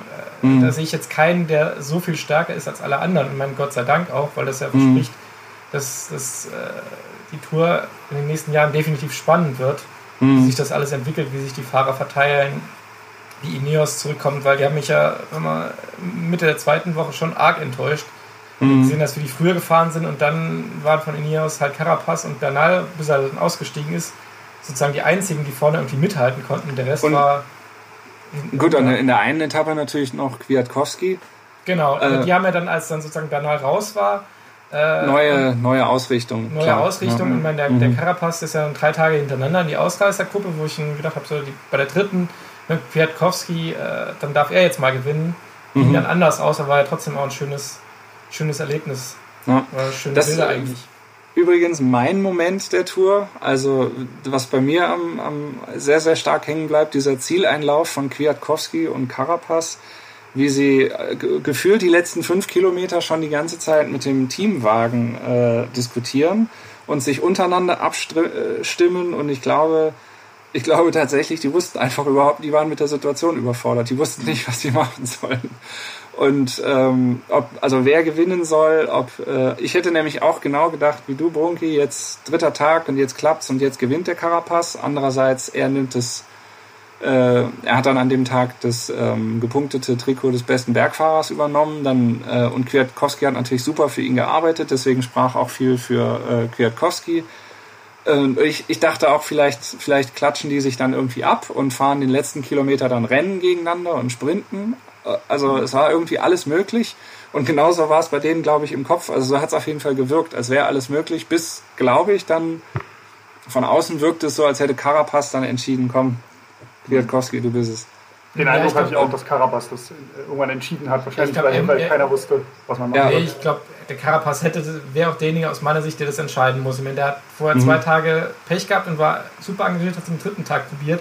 Und wenn man ihm dann gesagt hätte, nee, hier Kwiatkowski gewinnt, mhm. äh, das wäre schon echt, echt übel gewesen, dass er es letztendlich entscheiden musste, lässt es auf den Sprint ankommen, trägt man es sportlich aus ja. Oder versucht man es halt irgendwie und dann muss ich sagen, die Lösung, die sie gefunden haben, sagen wir, wir fahren jetzt hier Arm in Arm über die Ziellinie und wer dann im Foto, finde ich, sozusagen die Reifenbreite vorne hat, ist uns dann Ende, am Ende egal. Wir, wir sehen uns beide als gemeinsame Etappensieger. Wobei ich glaube, da war schon klar, wer dann die Reifenbreite vorne sein würde. Also, Meinst du, dass ich sie glaub, das ausgekügelt haben? ich glaube schon. Also, und ich weiß nicht, ob dann der Carapaz dann noch ein bisschen schiebt oder so, aber also das war, glaube ich, schon klar, dass das dann der Kwiatkowski ist. Hm. Würde ich jetzt sagen, aber ich, ich war jetzt natürlich auch nicht dabei. Wahrscheinlich in, einem, sportlich, in einem sportlichen Wettstreit würde ich auch behaupten, wenn du die beiden 100 Mal gegeneinander sprinten lässt, gewinnt 99 Mal Kwiatkowski. Also ja, ja, schon, klar. Das kommt noch dazu. Ja. Ja. Aber das ist auf jeden Fall diese, diese, diese Absurdität und äh, diese, diese Verrücktheit einfach dieser Szene, das finde ich, macht für mich auch irgendwie die, die Tour de France Faszination aus, dass sowas dann auf einmal rauskommen kann. Und ja, ich ja, deswegen mein Moment der Tour. Das hat dann ja. auch, glaube ich, Ineos mit der Tour so ein bisschen versöhnt. Die haben ja vorher ordentlich Prügel gekriegt, auch für nach dem Motto Thomas zu Hause lassen. Äh, Froome, gut, das war deutlicher abzusehen, aber da gab es ja schon durchaus Kritikpunkte und sagen, hier setzt alles auf Bernal und der arme Kerl kann halt jetzt nicht liefern. Mhm. Ähm, und ich glaube, das hat dann auch so ein bisschen A, Ineos mit der, mit der Tour versöhnt und ich glaube, das hat denen auch nochmal ein paar Sympathien einfach gebracht. Also, mhm. okay, das war einfach ein grundsympathischer Auftritt irgendwie. Mhm. Aber wo wir gerade bei Momenten der Tour sind und äh, so Arm in Arm, also für mich auch mein Moment der Tour, so der Roglic, der so kreidebleichter beim Zeitfahren ins Ziel kommt, Helm schief, äh, guckt, guckt, irgendwie mehr überkreuzt als geradeaus, mhm. setzt sich da zwei Minuten auf den Boden und geht dann zu Pogacar hin und sagt, hey Junge, Glückwunsch, starke Leistung, du hast gewonnen. Also mhm. die, die, so diese, der, der muss ja so sich in die Eier getreten gefühlt haben. und dann zum, zum Pogacar hinzugehen und zu sagen, Chapeau, starke Leistung, das fand ich schon, das hat mich echt beeindruckt. Ja. Wobei man da zwei Sachen vielleicht noch dazu sagen muss. Einmal sind sie natürlich auch Landsleute und kennen sich sehr gut, sind schon bei Meisterschaften natürlich gegeneinander gefahren, sprechen eine Sprache. Mhm. Ähm, ich weiß nicht, also keine Ahnung, ob das vielleicht äh, in, in einer anderen Konstellation die Hemmschwelle noch ein bisschen höher setzen würde. Und also es ist jetzt Spekulation, aber er ist natürlich auch erst hingegangen, als Pogacar im Siegerinterview war. Das waren natürlich dann mhm. auch starke Bilder. Mhm. Also er hätte das auch, glaube ich, äh, in einem anderen Moment machen können, aber er hat auch einen Moment gewählt, mhm. wobei ich ihm da jetzt nichts Böses unterstellen will, aber er hat auch einen Moment gewählt, der natürlich auch sehr, sehr medienwirksam war. Klar. Ja, umso wichtiger, dass das halt dann auch gut rüberkommt. Also dass es mhm. dann und dann irgendwie noch Heuchelnummer hinziehst, ich meine, das wirst du dann schon relativ ja. schnell überführt, wenn da irgendwie sowas das stimmt, also kommt. Er, er, hat den völlig ausgepumpten, äh, komplett fertigen, den hat er auf jeden Fall sehr gut gegeben. das war, das war glaubwürdig auf jeden Fall. Ja, ich meine, da muss man dann auch einfach sagen, da ist dann der Radsport halt auch so ehrlich. Ich meine, wenn dir jemand auf dem Bergzeitfahren zwei Minuten abnimmt, da kannst mhm. du nicht mehr argumentieren mit, ja, der hatte irgendwie Rückenwind oder was weiß ich was, sondern naja, da muss man einfach akzeptieren, der war an diesem Tag einfach stärker und ich, vielleicht hat der Rucklic halt auch gemerkt, dass der, der Pogacar die ganze Tour über an seinem Hinterrad war und, und äh, den anderen Tag sogar stärker war als er. Man mhm. weiß ja nie, wie es dann innen drin in denen aussieht. Äh, von daher glaube ich, dass er das dann schon, schon anerkennen kann. Mit ein bisschen Zeit, vielleicht erfährt man ja auch noch was, ob diese, diese Versetzung des Sattels, ob das Einfluss hatte, ob er wirklich ähm, was Schlechtes gegessen hatte, ob er im Kopf irgendwie leer war oder also vielleicht äußern die sich ja im Verlauf der kommenden Wochen auch nochmal. Das wäre natürlich ganz interessant. Und ganz oft entsteht ja auch aus solchen Situationen, aus so wirklich bitteren Niederlagen, entsteht ja oft auch so Feuer, dass es beim nächsten Mal, dass jemand dann richtig dominant auftritt. Also das hat man ja in vielen Sportarten schon gesehen. Kann natürlich auch, also ich gebe dir recht, kann aber natürlich auch genau andersrum sein. Ich erinnere immer an mein Lieblingsbeispiel, Francesco Casagrande beim Giro d'Italia 2000, der 14 Tage lang die Gesamtführung, oder, also wirklich lange, lange Zeit die Gesamtführung äh, äh, inne hat mhm. und ähm, aber nie über einen gewissen Zeitraum, also irgendwie eine Minute oder ich weiß nicht genau, wie viel es war, ähm, also kein großes Zeitpolster hat und dann wirklich am, Letz-, am vorletzten Tag beim Zeitfahren äh, gegen Stefan, beim Bergzeitfahren äh, gegen Stefano Gazzelli dann noch den Giro d'Italia verliert. Der Casagrande ist danach nie wieder äh, auf das Niveau zurückgekommen, was er bei diesem Giro d'Italia gehabt hat. Ja, da sage ich auch immer dieses, es muss so viel zusammenkommen, dass du so nah dran bist. Da musst du in der Vorbereitung und im Rennen selber so viel Glück wiederum haben, dass es, glaube ich, schon echt bitter ist, wenn du so nah dran bist und sagst, okay, ich hätte es fast geschafft, quasi bis, bis kurz vor Ziel habe ich das Ding quasi eingetütet und dann verpasst es. Und dann, dass du im nächsten Jahr wieder so nah dran bist, ist es ja lange nicht gesetzt. Mhm. Von daher ja, glaube ich ja schon, dass da eine. Das sind ja nicht nur diese drei Wochen Rennen, wo alles passen muss, sondern das ist genau. ja auch dieses, diese Entbehrungen im, im, Training, wenn du da irgendwie im, keine Ahnung, November, Dezember, ja. Januar schon anfängst mit Höhentrainingslagern und pipapo. Ähm, da steckt ja noch viel, viel mehr dahinter als diese drei Wochen letztlich Anstrengung quer durch Frankreich. Mhm. Ja, da fand ich damals, äh, ich glaube, Wiggins war das, der nach seiner Tour gesagt hat, so, hey, jetzt habe ich es einmal geschafft, ich habe es euch allen ja. gezeigt. Und jetzt, äh, jetzt leckt mich alle am Arsch. Äh, ich habe jetzt keinen Bock mehr, mich wieder ein ganzes Jahr lang hier zu kasteien und, und, und, und zu quälen und die ganzen Einschränkungen, die du dafür in Kauf nehmen musst, mhm. wo du quasi jeden, jeden Adventskeks irgendwie auf die Waage legen musst dass du ja nicht äh, in Gewichtsprobleme kommst, da hat er keinen Bock mehr drauf und jetzt mache ich halt was anderes. Und wenn äh, du ihn äh, heute siehst, wenn er seinen Wiggins Alert bei Eurosport hat, dann äh, glaubst du ihm das auch. Weil ich glaube, wenn der heute in den Supermarkt geht und sagt, äh, ja, ich habe vor acht Jahren die Tour de France gewonnen, dann gucken ihn auch alle und sagen, ja, ja, komm, erzähl weiter. Ja gut, du hast ja gesehen, wo der herkam damals. Der war ja zwar immer gut, aber nicht auf, auf Toursiegerniveau. Der hat sich halt ein Jahr wahrscheinlich ja. oder zwei Jahre aber komplett da drauf. also wenn man da den, den, den Vorlauf anguckt, da ist er schon über mehrere Jahre kontinuierlich arbeitet er sich daran. Also er hat sich dann schon, ah, ich weiß nicht, 2008, 9, 10, da, da hat er auch immer schon, er ist glaube ich auch einmal Vierter geworden noch ja, ja. im Vorfeld und immer so in den Top Ten auch immer weiter nach vorne gearbeitet. Aber nachdem er es dann geschafft hat, hat er eben gesagt, so jetzt Feierabend und kein Bock mehr. Mhm. Und ich fand, Richie Port klang jetzt fast auch so ein bisschen. Der ist, glaube ich, jetzt mit seiner gesamten Karriere auch absolut versöhnt und sagt, hier, ich habe da jetzt auf dem Podium gestanden, ähm, tipptopp. Wenn man sich äh, Cadell Evans auch, der hat jahrelang äh, an dem, an dem äh, Grand Tour-Sieg äh, ja. rum, rumgekaspert und mhm. ähm, dann hat er es 2011 geschafft Elf. und ja, also ich glaube, der hat da auch drei Kreuze gemacht und ähm, ich glaube auch, dass dann das Feuer so ein bisschen aus sein kann. Richie Port hat ja auch gesagt, dass er immer so das Ziel hatte, dass seine Eltern sich mal zu Hause ein Foto von ihm auf dem Tourpodium an die Wand hängen können. Und mhm. das hat er jetzt geschafft. Also ich glaube, da ist die Motivation oder der, der Anreiz jetzt auch nicht mehr. Mhm. Ja, ich glaube, der sieht halt selber, dass er es wahrscheinlich äh, nach allen Gesetzen der Wahrscheinlichkeit nicht mehr gewinnen wird. Von ja. daher, was soll er jetzt da das nochmal toppen, also um irgendwann Zweiter zu werden? Also das sehe ich nicht mhm. und ich glaube, das sieht er selber auch nicht. Ja. Jetzt sind wir schon so ein bisschen beim, beim, bei der äh, Zusammenfassung natürlich, aber auch bei äh, den Wünschen für die nächste Tour. Ja, Moment, Moment, Moment. Jetzt muss ich noch mal kurz oh. eingrätschen. Weil wir Hab ich was, den, haben wir was vergessen? Ja, ich würde schon noch einen Satz zu Simon Gesch gesagt, der mich schon sehr beeindruckt hat. Natürlich, weil der ging, flog immer relativ viel unterm Radar, war viel in Fluchtgruppen, hat einen Etappensieg nie geklappt, aber der enorm fleißig, hat sich echt stark präsentiert. Also der hat mich mhm. von allen, die sozusagen nicht so oft genannt werden, echt auch sehr beeindruckt. Mhm. Zweimal Top Ten Zwei Top Ten auf, auf echt schweren ja. Etappen, viel im mhm. Fluchtgrund unterwegs. Also der hat da schon, äh, war sehr präsent einfach. Und da sieht mhm. man wieder, mhm. es steckt viel Arbeit drin, auch wenn es halt dann nicht immer in einem Etappensieg mündet. Und ich glaube, auch der wird, glaube ich, ein, ein zufriedenes Fazit seiner Tour ziehen. Mhm. Hat auch natürlich super Werbung für sich gemacht. Also ich meine, man kannte ihn ja schon aus anderen Jahren als, als diesen Ist ja auch Tour-Etappensieger, also hat er ja schon gewonnen. Ja. Genau, hat, hat ja schon mal geklappt 2015. Ähm, bei ihm muss man natürlich auch sehen, sein Team löst sich ja jetzt zum Jahresende auf und ähm, meines Wissens nach hat er noch keinen neuen Vertrag unterschrieben, beziehungsweise es gibt noch nichts Offizielles, wo er hingeht und das ist natürlich dann auch, ähm, wenn du mit mhm. so einer Tour, er ist jetzt auch schon nicht mehr der, der Allerjüngste, ähm, wenn du da nochmal irgendwo zeigst, hey, ich bin auf jeden Fall ähm, für, für gute Attacken und für vielleicht auch mal einen Etappensieg bei einer Grand Tour gut, ähm, mhm. ist natürlich eine super Visitenkarte, die er da einmal mehr abgegeben hat. Er ist ja auch schon seit, ich glaube, zwölf Jahren Profi mittlerweile. Mhm. Also von unserer Seite sind alle Daumen gedrückt, dass er auch in den nächsten Jahren ein feines Team findet.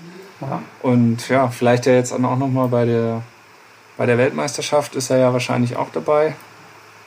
Und ähm, oh ja. ja, also schauen wir mal, dass er diese Saison vielleicht auch noch die ein oder andere weitere Visitenkarte abgeben kann. Ähm, ja, ähm, was wünschen wir uns für die nächste Tour? Nach den Erfahrungen dieses Jahres. Eine, ein ähnlich spannendes Rennen natürlich. Ja, ja toll. Also. Ich muss ja sagen, wenn du, es wird ja immer viel im Vorfeld über die Strecken debattiert und nach dem Motto, wem kommt es jetzt entgegen, wem, äh, für wen ist es nichts, wer fährt lieber den, Giro, wer fährt lieber die Vuelta. Mhm. Ich finde, das haben sie jetzt schon, was die Strecken und Etappen angeht, schon relativ gut hingekriegt.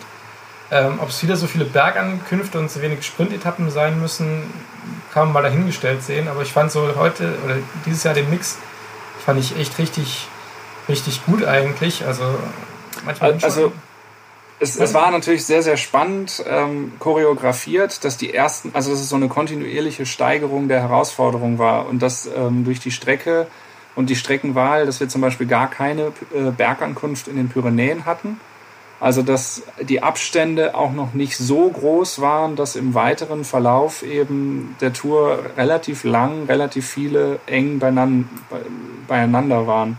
Für die Streckenmacher war es natürlich jetzt, also dass es zu so einem Herzschlagfinale kommt, war natürlich also absolute äh, Wahnsinn. Das ist natürlich, das ist natürlich immer gut wenn das, wenn es am Ende nochmal so ganz, ganz spannend werden kann und nicht eigentlich, wie du, wie du, Brunki, auch eben gesagt hast, letzte Zeitfahren gilt eigentlich nur nochmal so zur Bestätigung dessen. Also wenn es da wirklich noch um was geht, das, äh, das ist natürlich super. Wenn sie das nochmal hinkriegen, das wäre ein Wunsch für die nächste Tour. Also eine Streckenführung, die das ermöglicht.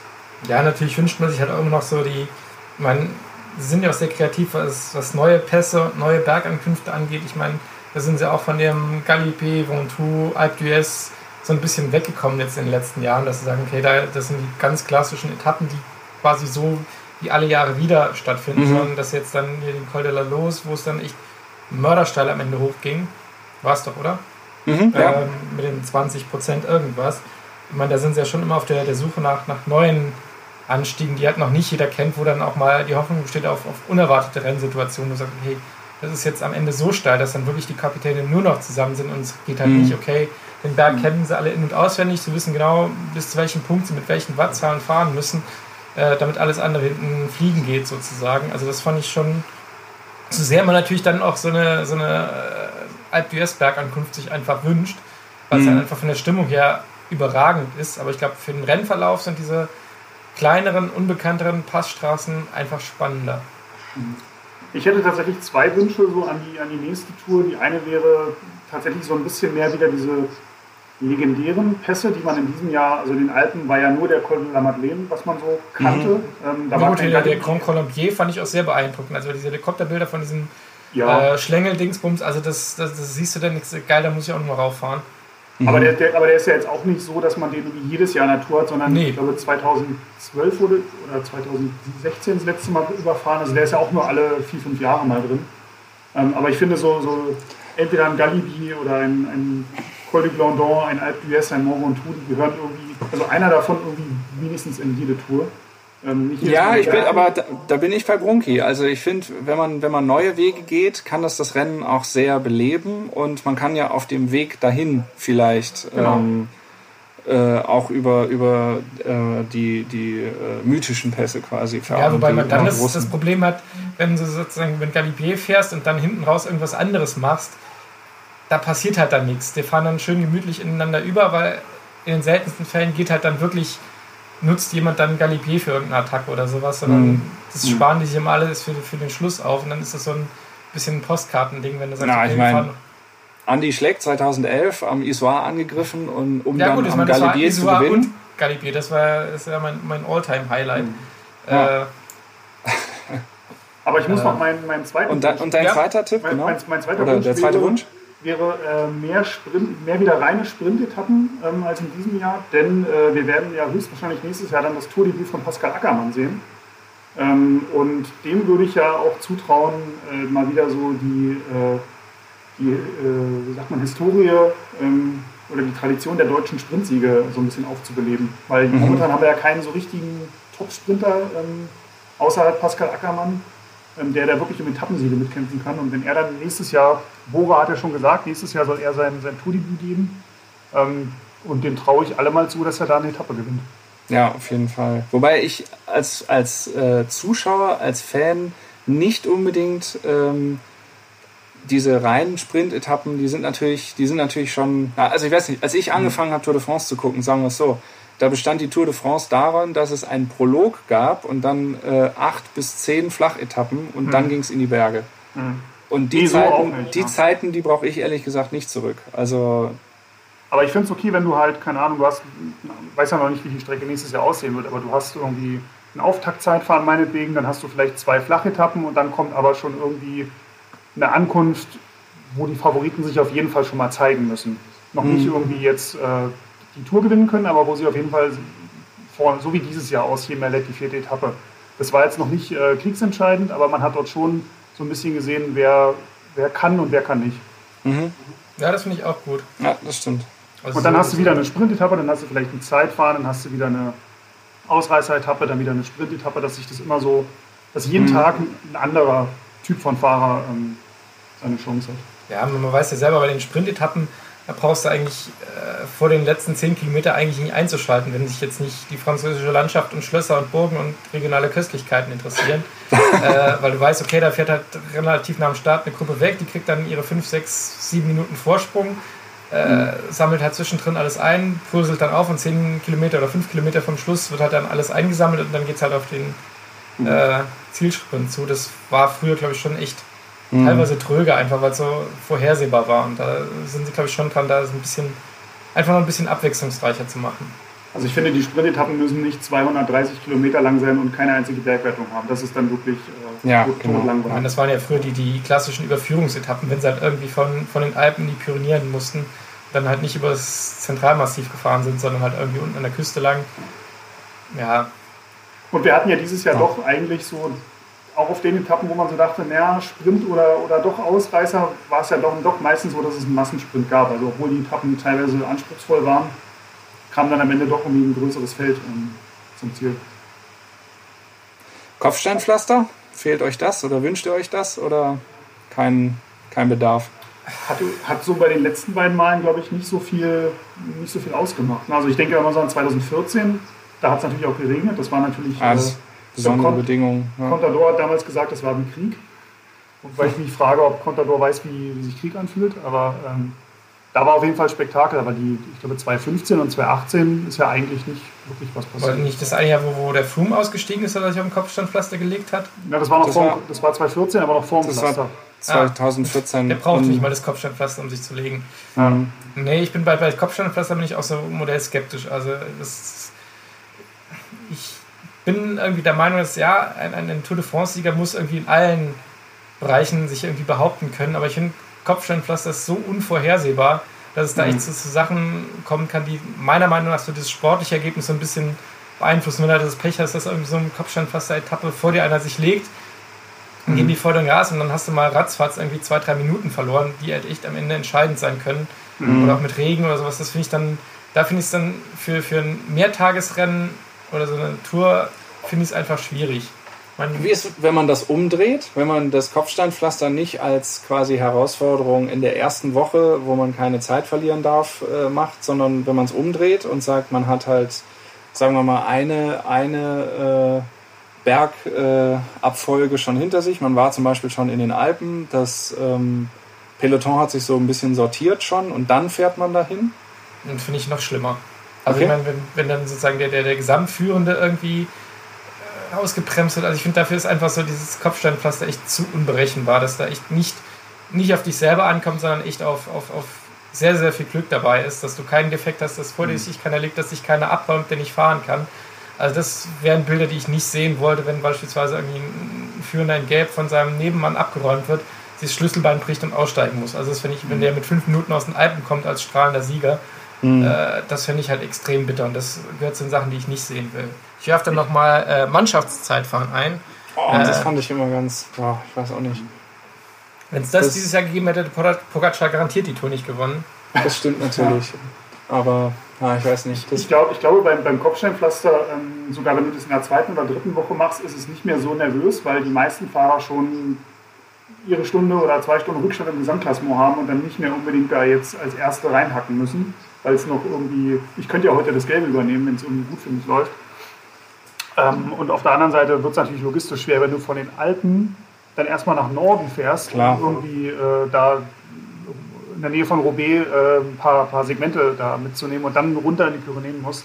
Du könntest ja. höchstens Alpen, Pyrenäen und dann sozusagen vor Paris noch in, in, aufs Kopfsteinpflaster. Aber ich glaub, ja gut, das, das wäre natürlich ganz statt, hart. Statt Abschlusszeitfahren im Kopfsteinpflaster. Also das wäre... Ja. Du könntest natürlich ein Einzelzeitfahren machen, was äh, von, keine Ahnung, äh, Wald von Arenberg bis nach Roubaix führt und äh, mit dem Zeitfahrrad die Kopfsteinpflaster. Mit dem Zeitfahrrad auf dem Kopfsteinpflaster, das wäre auf jeden Fall auch eine. Wenn man das zumindest mal die, den, den Faktor eliminieren, dass du von anderen abgeräumt wirst. Wenn du da Zeit genau. verlierst oder einen Defekt hast, ist es deine eigene Schuld. Aber ich glaube, das ist schon echt unschön. Wir können es ja mal vorschlagen, den France, aber ich bin mir noch nicht aber, so sicher, was wir davon halten werden. Prinzipiell mag ich auch diesen Trend nicht, dass so also dass Einzelzeitfahren nicht mehr so extrem lang sind, finde ich gut. Aber das irgendwie, dann wird halt 20 Kilometer gemacht und dann machen wir noch einen Berg rein, damit auch ja kein, kein reiner Zeitfahrspezialist gewinnt. Also ich finde so, so ein Toni Martin tut mir eigentlich so ein bisschen leid, weil der über all die Jahre immer weniger mhm. Chancen bekommen hat, wirklich so auf seinem Terrain zu glänzen, sondern jedes Zeitfahren wird dann irgendwie noch ein Berg eingebaut, damit ein Roman Bardet bloß nicht drei Minuten verliert.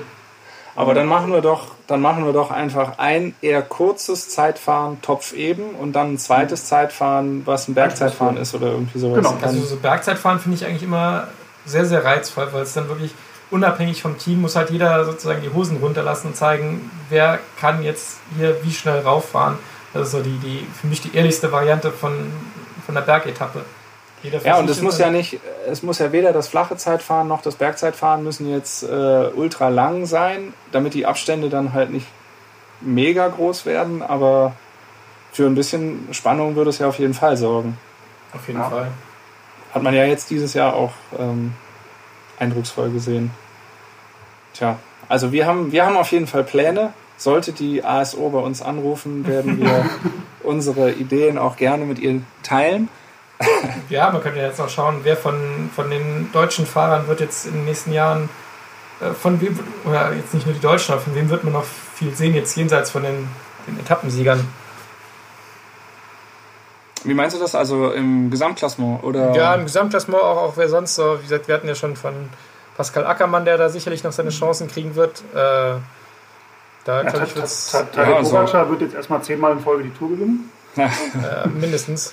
Mindestens. Also ich glaube, dass äh, Schachmann mit gebrochenem Schlüsselbein ja jetzt dieses Mal schon sehr, sehr stark gefahren ist und der vorne ging auch so ein bisschen dabei fast war. runter, oder? Irgendwie habe ich und, das Gefühl. Also ich glaube, dass der dass der auf jeden Fall in den nächsten Jahren auch äh, auf sich aufmerksam machen wird, auch bei der Tour, auch auf dem, ja. auf dem höchsten Niveau. Also weiterhin hat er dieses Jahr ja eben unter schweren Voraussetzungen oder nicht perfekten Voraussetzungen hat das ja schon geklappt.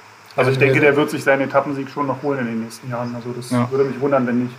Ja, ich glaube auch, dass das Buchmann definitiv zurückkommen wird. Ich glaube, mhm. der hat jetzt ja. in diesem Jahr auch nochmal, ich meine, das muss man dann auch unter dem Aspekt äh, Lehrjahre irgendwie verbuchen ich glaube, das, das bringt einen dann in der Entwicklung einfach auch nochmal weiter, wenn man sieht, okay, das kann halt auch mal völlige Krütze enden. Und, und mhm. ich glaube, das hilft ihm auch, weil dann die Erwartung jetzt, der wird ja quasi schon aufs Podium geschrieben, mhm. die Erwartungen einfach nochmal dämpft. Und ich glaube, damit kann er, und ich glaube, das ist insgesamt besser, damit umzugehen, wenn du sagst, okay, und alle haben nochmal gesehen, okay, es, es, es, es kommt keiner äh, aus, aus dem Nichts und, und gewinnt das Ding, sondern mhm. dass da echt viel zusammenkommen muss und das ist halt nichts mhm. Zwangsläufiges äh, was einfach folgerichtig passiert, sondern das ist echt so ein, so ein Glücksspiel letzten Endes auch. Ähm, ja, der war ja gut drauf bei der Dauphiné. Also ich meine, genau. wird jetzt nicht seine ganze Vorbereitung in Frage stellen. Die hat ja an ja. sich gepasst. Ähm, Spannend finde ich aber die Frage, ob er jetzt dieses Jahr für sich entscheidet, okay, ich äh, kuriere mich jetzt aus, ich erhole mich und dann greife ich nochmal an. Dann würde ich wahrscheinlich eher auf die Vuelta gehen, weil da noch ein bisschen mehr ähm, Zeit ja. ist. Oder ob er sagt, ähm, die Vuelta ist dieses Jahr extrem spät durch Corona und das zerschießt dann schon wieder die Vorbereitung für 2021. Ich hake das Corona-Jahr ab, fahre jetzt halt noch vielleicht ein paar Eintagesrennen oder sowas und dann gilt die Vorbereitung schon ähm, fürs nächste Jahr. Da bin ich gespannt, was da mhm. sein wird.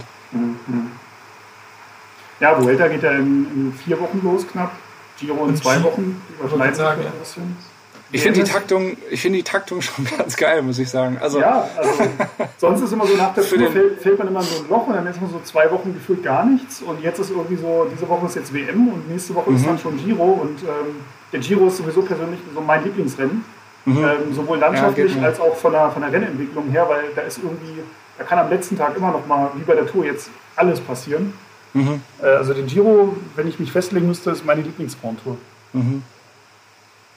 Ja, also das Lustige ist, äh, normalerweise muss man der eigenen Familie dann ja äh, erklären, okay, ich, das ist jetzt halt drei Wochen und da bin ich jetzt halt fokussiert, aber danach, da, das will ich auch gerne gucken, aber danach ist erstmal Ruhe. Und jetzt kann man halt sagen, äh, ja, Schatz, die Tour ist vorbei. ich muss jetzt Giro gucken. Ja, ja also. Das genervt, und ja. wo fahren sie jetzt wieder lang kommt. wer, hat denn jetzt das, wer hat denn jetzt das gelbe Trikot beim Giro? Hä? Wieso, wieso denn Sizilien? Ich dachte Tour de France. Ja, ja aber wir werden erst im Ziel. Wir werden äh, auf jeden Fall noch einige Momente in diesem Jahr haben und ähm, ja, also ich freue mich drauf, muss ich sagen, wie es ja, weitergeht. Also ja. wenn, wenn, der Giro einhält, was die Tour jetzt sozusagen angekündigt hat, glaube ich auch, dass das ein mega spannendes Rennen wird. Ja. Ja, und vielleicht, vielleicht läuft ja äh, der, der, ähm, dieses Ding der versöhnlichen äh, Karriere, des, des äh, versöhnlichen Karriereausklangs, so wie es jetzt für Richie Port auch so ein bisschen schon äh, war, wobei ich jetzt ihm auch nicht äh, unterstellen will, dass er deswegen sofort seine Karriere jetzt beendet, aber er wird ja wahrscheinlich das letzte Mal äh, Kapitän einer großen, bei einer großen Rundfahrt gewesen sein. Mhm. Ähm, vielleicht wird äh, das ja jetzt fortgesetzt, auch mit Vincenzo Nibali beim äh, Giro, was ich ehrlich gesagt sehr, sehr cool fände, weil ich dem auch nochmal so ein richtig großes ja. Ding halt äh, gönnen würde. Ah, der hat ja schon zweimal gewonnen den Giro, also von daher. Ich glaube, der kann auch damit leben, wenn er nochmal Dritter wird und Zweiter. Aber ja, aber eben auf dem Niveau finde ich, also wenn ja. er da wirklich nochmal der Protagonist von einer großen Rundfahrt wäre, das fände ich ja. auf jeden Fall sehr cool. Ich glaube, Nibali werden wir beim Giro vorne erleben. Also das würde mhm. mich wundern, wenn der nur um Etappensiege und, äh, mhm. und Bergtrikot fährt. Also der ja. wird schon sein, sein Wort, äh, spätestens in den Abfahrten äh, wird er sein, sein Wort sprechen. Ja, ja. Ja, dann äh, freue ich mich auf den nächsten Podcast, bei dem es um das Thema Profisport geht. Vielen ja. Dank an euch. Ähm, und wir sagen Danke an die Zuhörerinnen und Zuhörer, die es bis hierhin mit uns ausgehalten haben. Wenn ihr Feedback habt zu unserem Podcast, dann schreibt uns gerne an podcast.roadbike.de. Ihr könnt uns auf den äh, Social äh, Networks, in Social Media, ähm, Facebook, Instagram könnt ihr uns folgen, um auf dem aktuellsten Stand zu bleiben. Und natürlich gibt es auch alle vier Wochen von uns ein Printmagazin, was ihr am Kiosk äh, erwerben könnt oder am besten direkt als Abo abschließen. Und ja, bleibt uns treu, bleibt gesund und viel Spaß uns allen im weiteren Saisonverlauf. Genau, bis zum nächsten Mal. Ciao. Tschüss. Faszination Rennrad, der Roadbike Podcast.